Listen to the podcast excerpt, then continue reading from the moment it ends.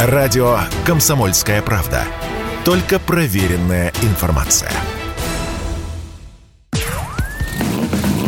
Под капотом. Лайфхаки от компании «Супротек». С вами Кирилл Манжула. Здравия желаю. Мода на оклейку кузова автомобиля разными пленками пришла к нам уже достаточно давно. А потому на рынке подержанных машин такие экземпляры можно встретить довольно часто.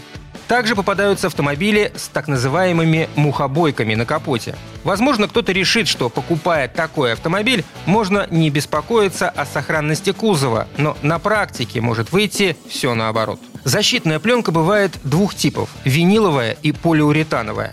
Винил, как правило, имеет толщину всего 100 микрон, потому часто лопается и вздувается. Полиуретан долговечнее и надежнее, поскольку пришел из военной авиации. У этого материала толщина уже от 150 до 300 микрон, благодаря чему покрытие отлично противостоит царапинам, да и попадание мелких камней выдерживает без особых проблем. Действительно, подобное покрытие способно эффективно противостоять царапинам и предотвратить сколы краски. Но и недостатков у него много.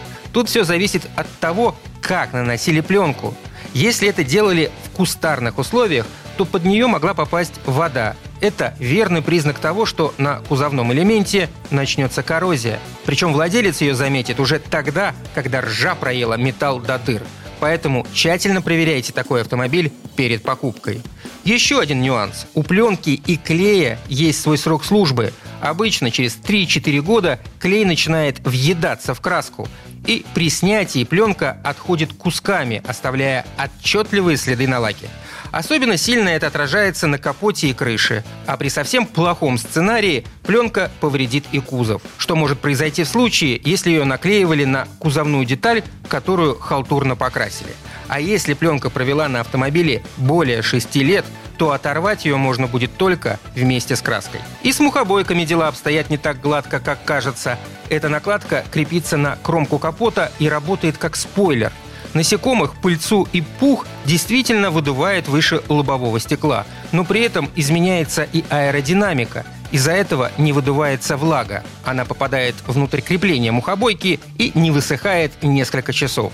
В итоге появляется коррозия, и капот приходится перекрашивать. На этом пока все. С вами был Кирилл Манжула. Слушайте рубрику «Под капотом» и программу «Мой автомобиль» в подкастах на нашем сайте и в мобильном приложении «Радио КП», а в эфире с понедельника по четверг в 7 утра.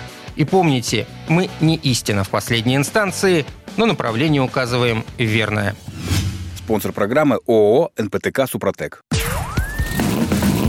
Под капотом. Лайфхаки от компании «Супротек».